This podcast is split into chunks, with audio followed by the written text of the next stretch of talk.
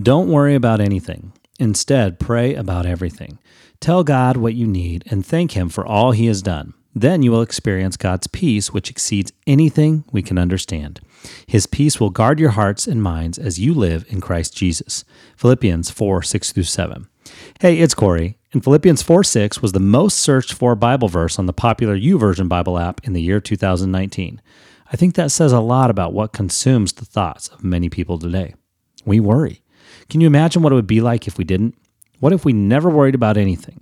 It seems like it would be impossible. We all have worries. We worry about problems at work. We worry about our kids. We worry about our decisions. We worry about our future. The list goes on and on and on. And, well, you get the idea. We worry. Paul's advice, however, in these verses from his letter to the Philippians is to turn their worries into prayers. And it's not just for the Philippians, it's for you and me too. If I want to worry less, I need to pray more. Sometimes, okay, a lot of times, it's easier said than done. So I'm going to make a commitment to turn my worries into prayers.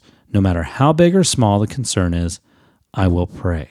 I think that advice from Paul bears repeating. Don't worry about anything. Instead, pray about everything. Tell God what you need and thank Him for all He has done. Then you will experience God's peace, which exceeds anything we can understand. His peace will guard your hearts and minds as you live in Christ Jesus. Will you join me in turning worries into prayers? Have a blessed day.